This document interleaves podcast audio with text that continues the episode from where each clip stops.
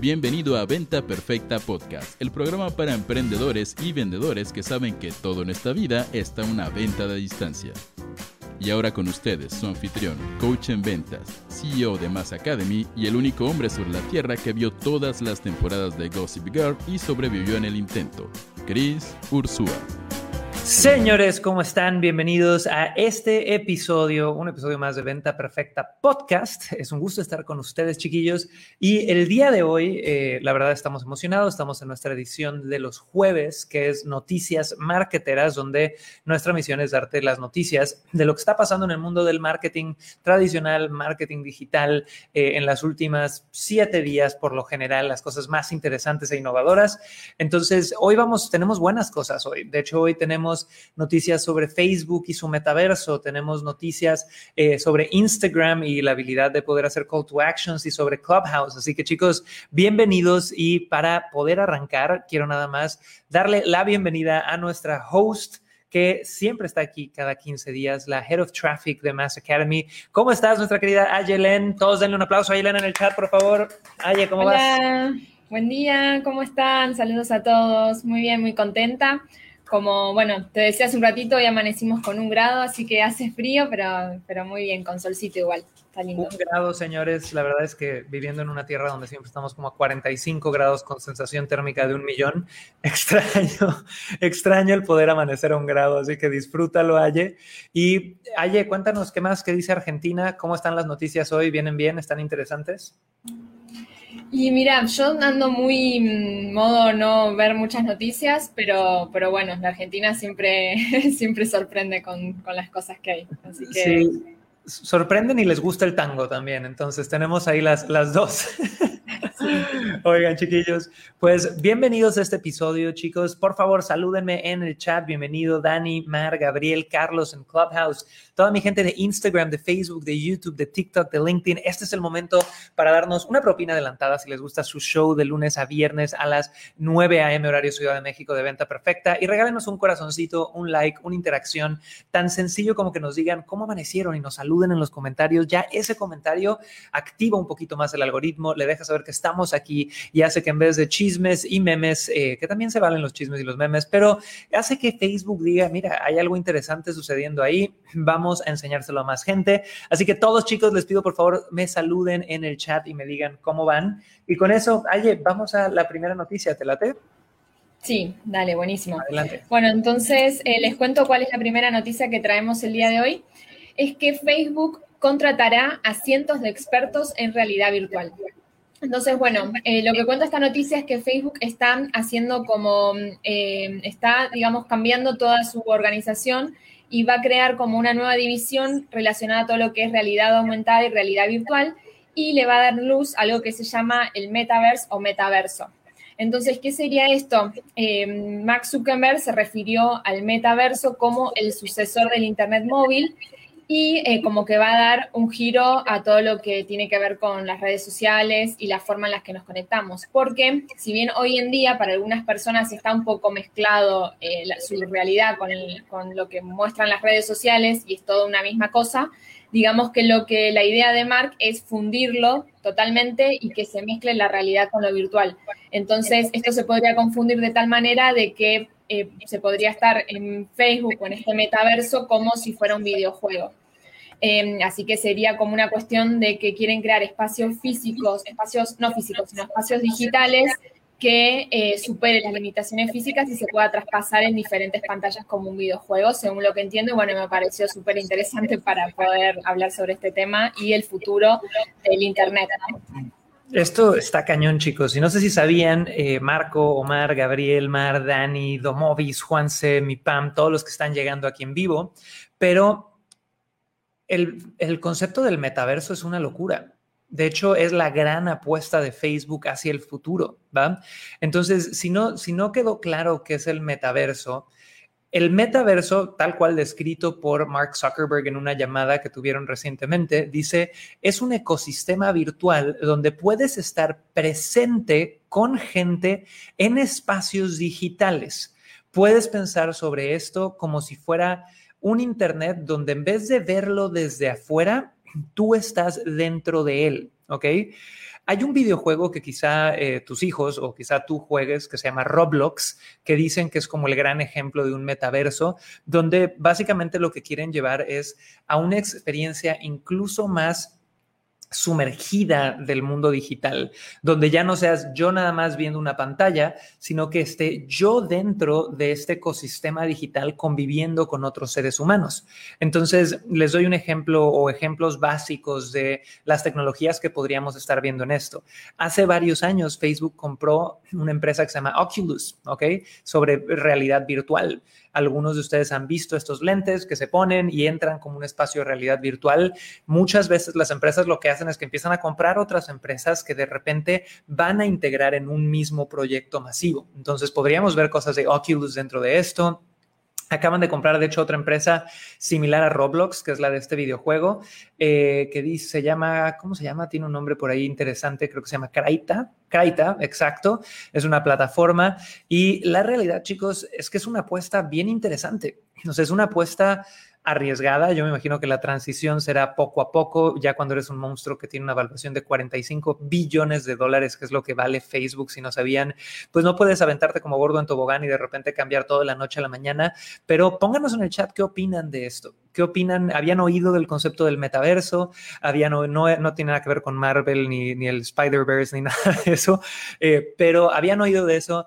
¿Qué opinan? ¿Los seres humanos necesitamos estar incluso más sumergidos en internet o más desconectados? Y hay, hay una película por ahí que creo, no, no me acuerdo dónde está, igual y, y los que nos están viendo se acuerdan del nombre, que era como algo One, donde literal te hablan de este futuro distópico, donde la gente vive en pues ciudades ya muy decaídas entre basura tecnológica, pero que generan una vida dentro de un metaverso a través de ponerse estos lentes y estos sensores. ¿Cómo se llama esa película, chicos? Pónganmelo en el chat porque se me fue el nombre. Aye, ¿tú lo ubicas?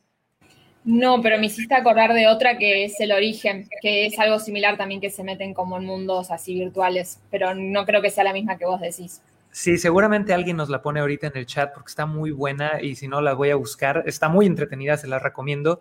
Pero señores, estamos yendo hacia ese mundo. Estamos yendo hacia un mundo donde vamos a poder estar creando realidades paralelas en el internet, que de por sí ya, ¿no? O sea, hay gente que vive realidades paralelas dentro de internet, pero cada vez nos van a querer sumergir más y más y más a partir de todos los sentidos. Y la realidad es que yo, la neta, no sé si es lo que necesitamos. Yo creo que no. Yo creo que traerá cosas muy interesantes, sí, pero los seres humanos tenemos una tendencia a refugiarnos de lo que no nos gusta, a buscar placebos, ¿no? Si la realidad es muy difícil, buscamos placebos en videojuegos, placebos en las drogas, placebos en la comida, placebos en donde sea. Entonces, ahora tendremos una opción más de un metaverso para poder sumergirnos en eso en los siguientes diez, quince años. Eh, recientemente vi una película en Netflix, que esta sí me acuerdo el nombre, que se llamaba Upgraded. Si quieren, así como una mezcla de, de John Wick, pistolazos y balazos con Black Mirror, chéquenla, se llama Upgraded. Y es un personaje que le implementan tecnología y se vuelve como una versión así de un superhombre, ¿no? Pero había escenas donde estaba escapando de los malos y acababa como en los barrios más bajos de la ciudad y los, eh, pues, típico, típico personi- personaje del drogadicto y el homeless, ¿no? El vagabundo que no tiene hogar, vivían en edificios vacíos, pero en vez de estar conectado a jeringas y drogas, vivían conectados literal a, a V Rs, ¿no? Vivían conectados a realidades virtuales porque eran más fáciles de asimilar que una realidad real, valga la redundancia. A, a, acabo de ir al cine por primera vez después de que inició la pandemia y viene una película grande de otro actor súper famoso que habla de lo mismo, pero habla del pasado. Y creo que se llama algo así como Nostalgia, donde la realidad se ha hecho tan difícil de tolerar que ahora la gente se conecta a un placebo de vivir historias pasadas, de vivir en el pasado, en el, en el disfrute del pasado. Y por ahí, gracias a Roger Lamb, eh, a Holística. ¿Qué onda, mi Sergio? Que nos pone que la película original que estábamos mencionando se llama Ready Player One. Ready Player One, para los que quieran verlo. Así que, chicos, pónganme eh, su opinión. Pónganme su opinión de la humanidad necesita eh, un placebo así. Podría ser interesante. Y por el otro lado, Aye, no sé qué usos positivos tú les veas a este tipo de metaversos, pero eh, creo que también podría tener lados positivos, que, que no es necesariamente un metaverso, sino como una representación ya tres D o virtual, ponle tú cuando hay entrenamientos, ¿no? Para todo el tema de entrenamientos médicos, el entrenamiento de pilotear un avión, el hecho de poder tener tecnología inmersiva, donde literal estés viviendo eso de forma digital, podría ser interesante, pero se está poniendo muy, muy, muy pinche Black Mirror esto. ¿Qué, ¿Cuál sería tu último comentario de esto, mi querida Aye? Antes de ir a Clubhouse y Rod, Dani, Mar, Gabriel, Marco, alzan la manita y suban aquí en Clubhouse. Y ahorita vamos contigo, Carlos, para que nos des tu opinión. Aye, cuéntanos.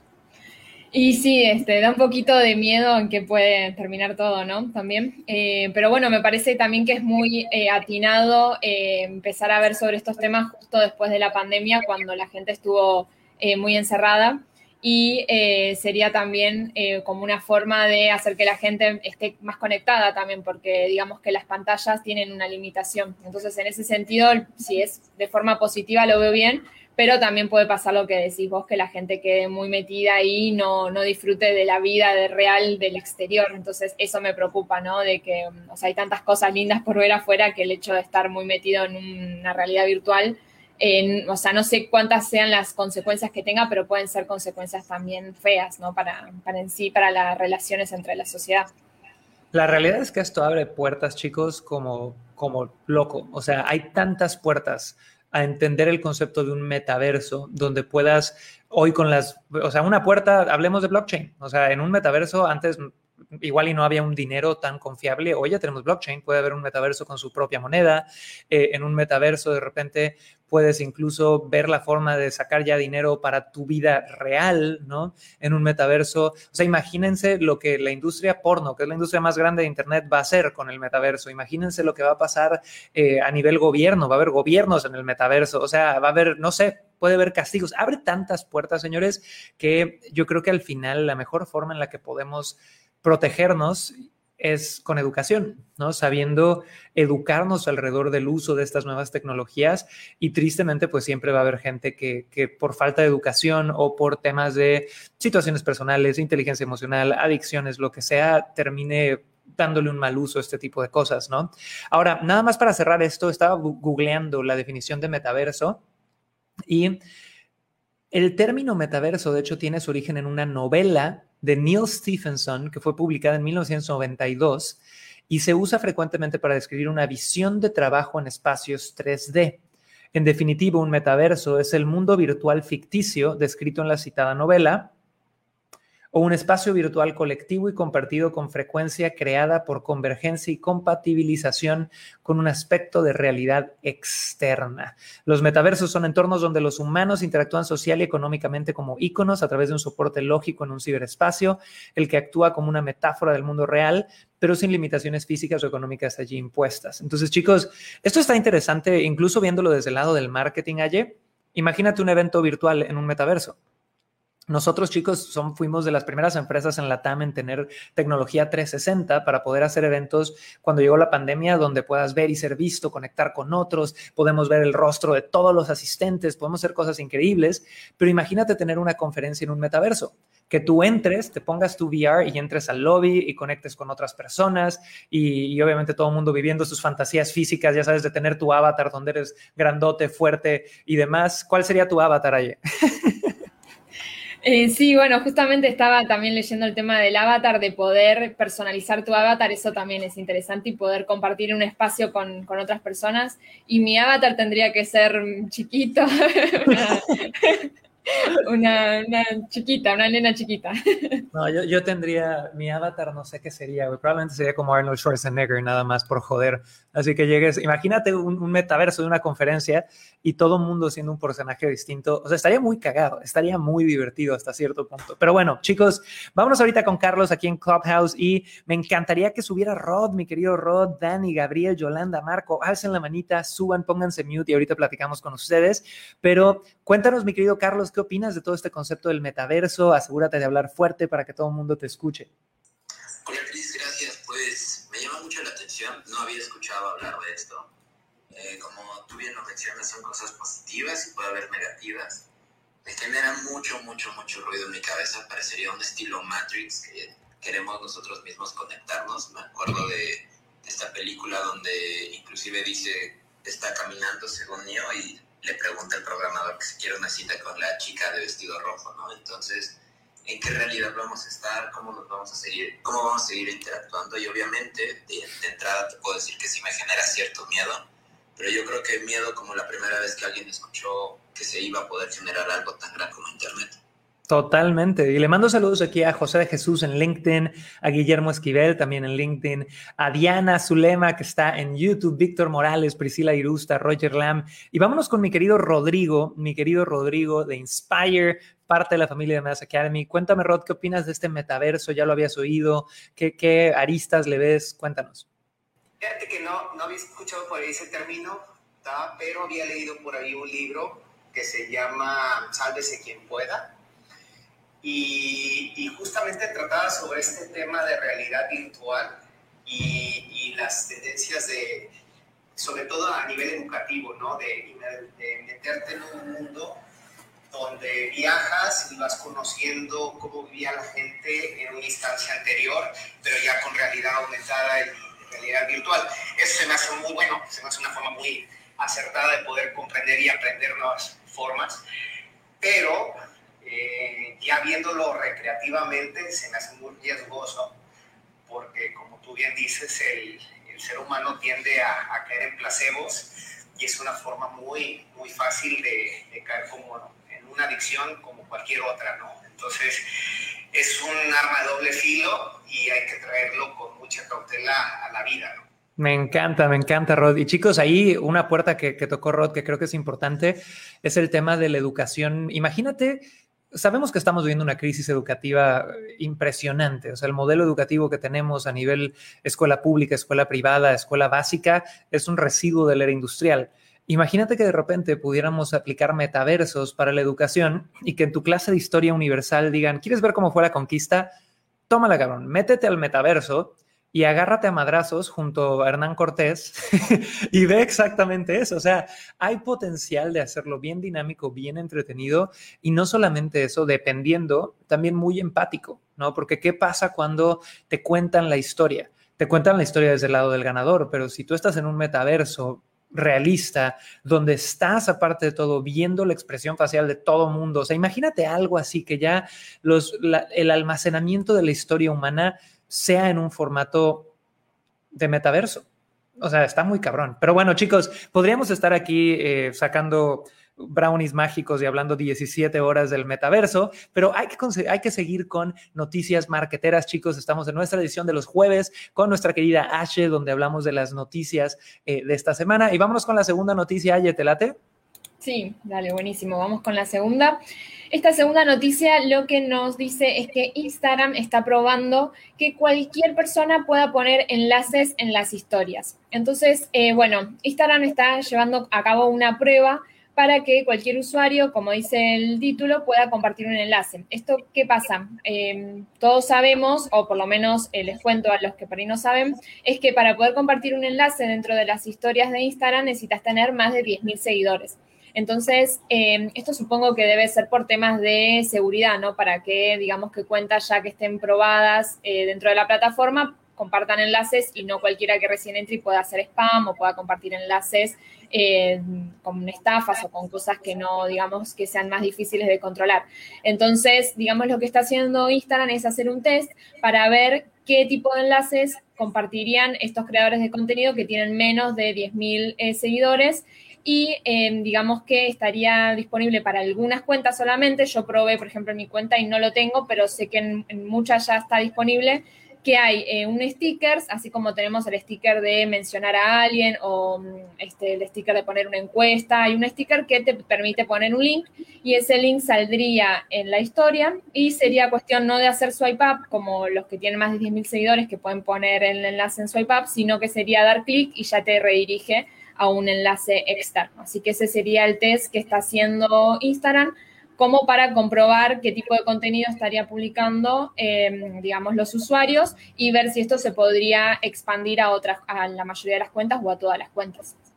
Esto está interesante, chicos, porque si nosotros analizamos, como siempre les digo, desde los zapatos del dueño de una red social, lo que tú quieres es retener atención y tener más usuarios activos todos los meses. Es decir, no quieres que la gente, tus mismos usuarios, estén mandando gente a otras redes sociales. no quieres que alguien esté sacando normalmente gente de tu red social para llevar a otros. Por mucho tiempo se ha visto, les doy un ejemplo, quieren ver que el engagement o el alcance de sus publicaciones de Facebook se vaya a la mierda, pongan un link a YouTube en la publicación. Va a tener un alcance mucho más bajo que si subes el video directamente a la plataforma de Facebook, ¿va? Porque literal le estás mandando gente a otro lado.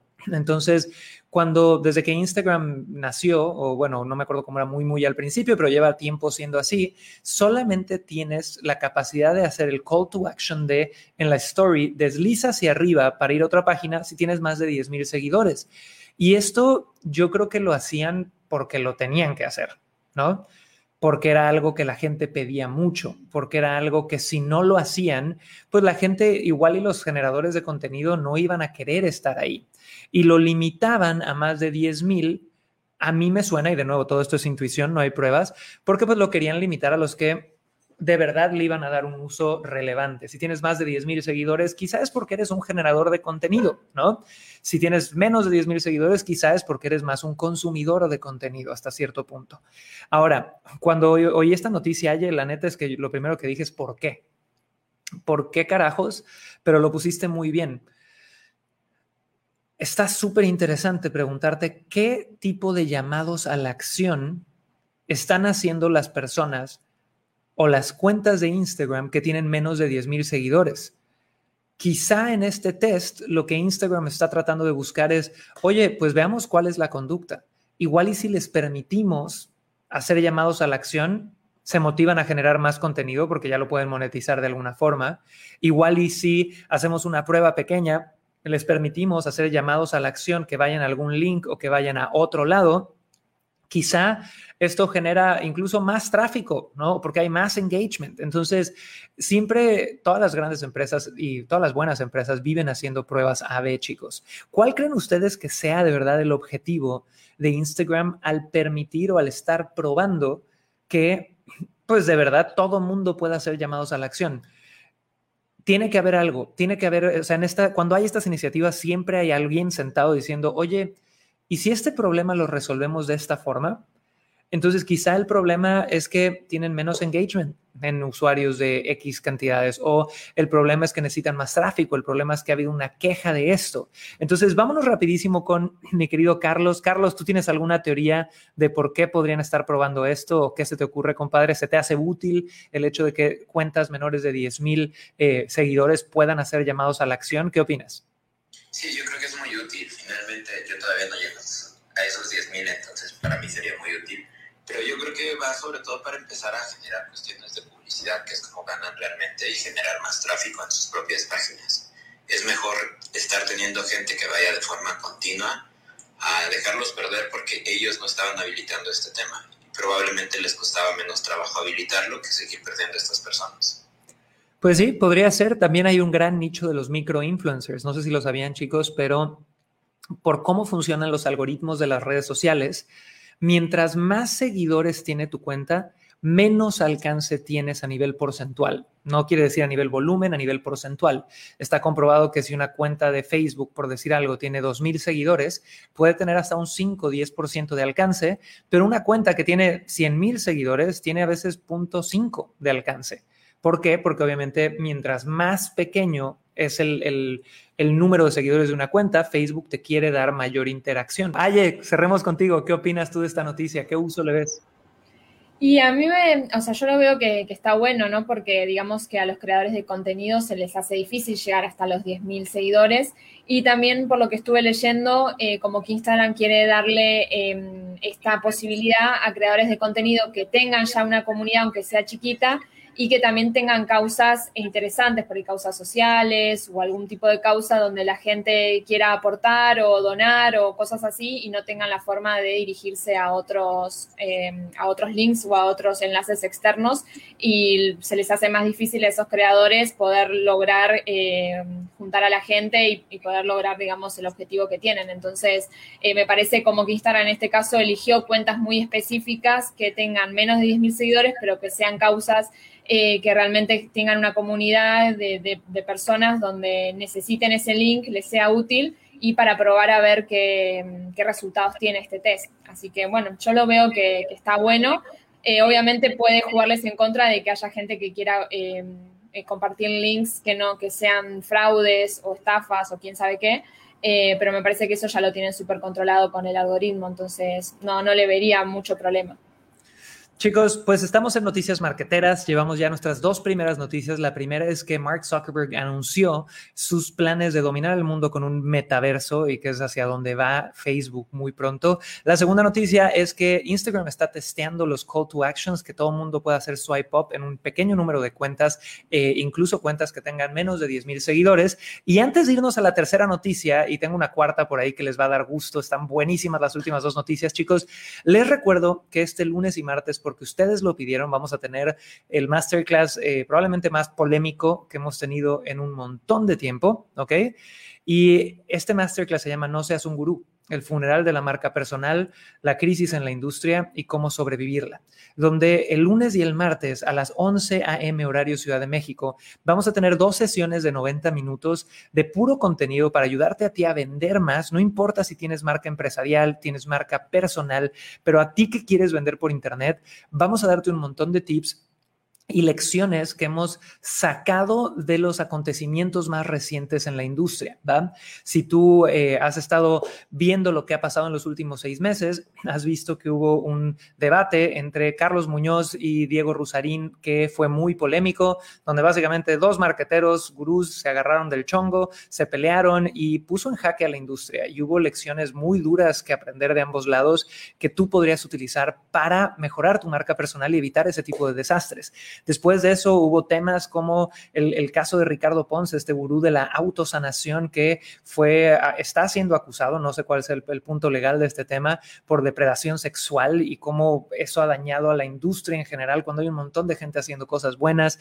Tuvimos también casos de youtubers mexicanos que por primera vez, por el uso que le están dando a las redes sociales, uno de ellos, esta chica Jocelyn Hoffman, eh, está en la cárcel, tal cual está en la cárcel por lo que publicó. Entonces, chicos, la industria está cambiando. Las marcas personales que en algún momento nacieron para poder generar más conexión con la audiencia se están saturando. Y sea que tengas marca empresarial o marca personal, hay, hay ciertas claves que necesitas empezar a dominar. Entonces, si quieres venir a ese masterclass, ponme en el chat, chiquillos, quién ya se anotó, quién va a estar con nosotros. Pónganme yo, yo, yo, yo, yo en el chat. Y si todavía no te has anotado al masterclass, es este lunes y martes a las once a eme horario Ciudad de México. Y puedes reservar tu asiento cien por ciento gratis en chrisurzúa.com diagonal regalo. Entonces, chicos, ayúdenme a escribir ese U R L, por favor, en los chats, chrisurzúa.com diagonal regalo. Es cien por ciento gratis, no tengo absolutamente nada que venderte durante esos masterclasses. Es cien por ciento contenido, lo vamos a tener en un grupo secreto de Facebook, pero lo más importante es que puedas anotar esta hora y día, que es lunes y martes de la semana que viene, a las once a eme horario Ciudad de México. Y si me estás escuchando en el futuro, igual visita chrisurzúa.com diagonal regalo, porque seguramente tendremos algo bonito para ti ahí. Así que, chicos, con eso, vámonos a la tercera noticia, mi querida Aye, y bienvenida a toda mi gente de Clubhouse, Brian, Mar, Frank, qué gusto verte, Julio, Mar, porfis, denle clic a la casita verde para unirse a nuestro room, a nuestro club aquí en Clubhouse que se inspira a ventas ya, y vamos contigo, Aye. Bien, les cuento entonces esta noticia número tres. Nos dice que Clubhouse sale de la versión beta, que es solo eh, para invitados, y ahora va a estar abierta a todos los usuarios. Así que, bueno, esto se demoró bastante, eh, pero finalmente llegó. Y, eh, bueno, justamente lo que están anunciando es que ya esta versión exclusiva, que era solo por invitación, ya se terminó y ahora cualquier usuario puede entrar a Clubhouse. Entonces, bueno, este enfoque, digamos, exclusivo y así como por invitación, digamos que los ayudó mucho en la primera etapa como para hacerlo como algo inaccesible y para que mucha gente esté interesada en entrar, pero digamos que después hubo muchas... Eh, digamos, empresas de redes sociales que les, les hicieron competencia, como Twitter, Facebook, que también sacaron eh, versiones similares de este Clubhouse. Entonces, les tocó como moverse como un poco más rápido. Se abrió en mayo a Android y, eh, bueno, ya hoy en día, en julio, ya está abierto a todas las personas que quieran conectarse. Así que, bueno, esto es una buena noticia para todos los que usan Clubhouse. Chicos, ya no hay excusa. En este instante quiero que descarguen Clubhouse en, en Android, en su iPhone, lo que sea, y que nos busquen. Estoy como Chris Urzúa y saben que aquí siempre pueden venir a compartir escenario con nosotros, alzar la manita, a platicar, como lo ha estado haciendo Carlos, Rodrigo, todos los presentes. Entonces, chicos, ya no hay, ya no hay de qué. Y lo hemos hablado en muchos otros episodios. Eh, yo sí me imagino perfectamente el momento de genio y luego darte cuenta de la cagada que hiciste en la junta directiva de Clubhouse, donde dijeron, güey, güey, tenemos que hacerlo bien exclusivo para diferenciarnos. Entonces, solo Apple y solamente por invitación. Y el primer año, el primer semestre han de haber dicho, wow, qué increíble, ve todos estos influencers, toda esta gente top, todo el ruido que hicimos. Pero en cuanto vieron que no tenían presupuesto para los desarrolladores, cuando vieron que Spotify, Twitter, eh, ¿quién más? Telegram, Facebook, se subieron a la moda del audio social y esto mató el crecimiento de Clubhouse en los últimos cuatro meses, donde el, el número de descargas se fue al piso. Dijeron, ¿qué nivel de cagada? ¿Cómo no? O sea, es una de estas cosas donde el éxito te mata, ¿no? Nunca anticiparon tener ese nivel de crecimiento tan acelerado y por no haberlo anticipado, no tenían el equipo, no tenían la capacidad de abrirse suficientemente rápido a Android y la realidad es que las grandes empresas les comieron el mercado. Y lo hemos hablado una y otra vez, Clubhouse es una plataforma maravillosa, es súper entretenida, a mí me encanta como consumidor, me encanta como generador, pero yo creo que se va a quedar en una plataforma de nicho. Una plataforma que nunca va a llegar a ser una plataforma mainstream, pero que puede seguir siendo una plataforma sumamente interesante. Así que ahí hay una lección de cuando las cosas salen bien al principio, no calculas el éxito y luego vale madres todo. Y bueno, ahí ya tenemos tres noticias, chicos, pero yo quería dar una última, Aye, que eh, creo que es muy interesante, porque ¿a quién no le revientan los grupos de WhatsApp que no paran de sonar? Pónganmelo en el chat. Chicos, la neta es que todos tenemos ese grupo de la familia, de los primos, del trabajo, de los amigos, que te levantas y hay ciento setenta y ocho diferentes tipos de notificaciones, ¿ok? La verdad es que yo, yo medio los odio. Yo ya odio WhatsApp en ese sentido. Y acaba de agregar WhatsApp una nueva opción para manejar los grupos, ¿ok? Donde puedes archivar chats y que estos se queden archivados y escondidos incluso cuando nuevos mensajes se envían a ese grupo, ¿ok? Entonces, pueden googlear esto, eh, nueva funcionalidad de WhatsApp para archivar grupos permanentemente o para poder hacer que no salgan las notificaciones, pero cuando no quieres ser grosero y salirte del grupo familiar, los puedes archivar y ya la tía Lupita no se va a encabronar contigo ni te van a reclamar y no tendrías esas notificaciones a full todo el día. ¿Qué opinas de esto, mi querida Aye? Me parece muy bueno, sí. Creo que todos sufrimos del tema de los grupos y los millones de, de mensajes y aparte te agarra como ansiedad de que hay como doscientos mensajes que no leíste y no sabes si se te pasó algo importante. Entonces me parece bueno archivar, como no, no contaminarte de tantos mensajes y después cuando tenés tiempo supongo que se debe poder desarchivar y poder leer ahí lo que, lo que te interesa. Así que me parece muy buena opción. Chicos, yo creo que por salud mental también deberíamos de normalizar, mandar a la mierda a la tía Lupita y al grupo familiar de WhatsApp y de plano decir, señores, ya, los amo, pero no. No los quiero en mi WhatsApp veinticuatro siete. Y lo único que yo sí soy pro es esos grupos de memes. Eh, clasificación B, B+, ¿no? Porque hay unos grupos de memes que, que se pasan de lanza. No me pongo de puritano, pero yo sí soy el dealer de memes de mi familia. Aye, ¿tú eres dealer de memes o tienes un dealer que te manda memes todo el día en tu familia? Eh, no, yo no suelo ser la, la dealer, pero sí me mandan eh, memes, así que sí, sí los veo. Yo soy fan de los memes, chicos. Mándenme sus mejores memes, por favor, eh, a, a mi D M en Instagram, porque siempre es bueno un buen meme, no importa la categoría, ¿ok? Entonces, chicos, hemos llegado al final. Aye, ¿quieres recapitular estas cuatro noticias rapidísimo? Y les recuerdo el regalito que tenemos para ustedes antes de irnos. Sí. Bueno, les cuento entonces, la primera noticia que vimos el día de hoy es que Facebook va a contratar a cientos de expertos en, re- en realidad virtual para que el día de mañana eh, o en unos años eh, va a cambiar, digamos, eh, la forma en que nos relacionamos en las redes sociales y el internet móvil y se va, va a hacer a través del metaverso, esto que hablamos hoy en las noticias. La noticia número dos es que Instagram va a probar que cualquiera pueda poner enlaces en las historias. Sabemos que hoy en día es a partir de diez mil seguidores que se pueden compartir enlaces. Entonces Instagram está haciendo una prueba para ver que cualquier persona pueda eh, compartir un, un link en un sticker.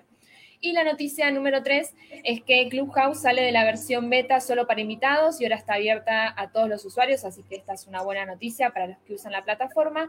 Y la noticia número cuatro que nos compartió Chris es que eh, WhatsApp eh, va a probar una nueva herramienta para los grupos de WhatsApp para que se puedan archivar y no tener que salirse del grupo y quedar mal con la familia, amigos y demás, y poder tenerlo archivado y que no te lleguen las notificaciones, así que está muy buena esa noticia también. Perfecto, chiquillos. Pues con eso hemos llegado prácticamente al final. Nada más les recuerdo ir a chrisurzúa.com diagonal regalo si quieren estar con nosotros durante el masterclass del lunes y el martes a las once a eme horario Ciudad de México, donde vamos a hablar de por qué no ser un gurú. Ok, vamos a hablar de por qué hay un pseudo funeral de la marca personal. Vamos a hablar de qué hacer si tú eres alguien que genera contenido en internet, que quiere vender en internet, forzosamente lo tienes que comunicar desde una marca empresarial o una marca personal. Vamos a hablar de pros y contras, vamos a hablar de cómo vender sin caerle en las pelotas a nadie, como pasó en uno de los casos polémicos de los últimos seis meses, y que puedas tener una marca profesional evitando ser arrinconado y, y evitando estos grandes caos que ha habido en la industria en los últimos seis meses, chiquillos. Así que chrisurzúa.com diagonal regalo, incluso si estás escuchándome en el futuro. Y con eso, chiquillos, última cosa. Para todos los que conocen a mi perro guatón, mándenle amor porque la está pasando mal recientemente. Mi perrito ya tiene dieciocho años y la ha estado pasando muy mal. El final temo que se acerca. Llevamos en depresión en la casa un par de días, pero mándenle mucho amor. Todos los que son perrunos saben lo que esto se siente. Así que yo sé que guatón ha sido parte de mis redes sociales por los últimos seis años. Entonces también les tengo que comentar las altas y las bajas. Pero bueno, chiquillos, les mandamos mucho, mucho cariño. Aye, gracias por estar con nosotros y nos vemos muy pronto, chicos. Esto fue Venta Perfecta Podcast.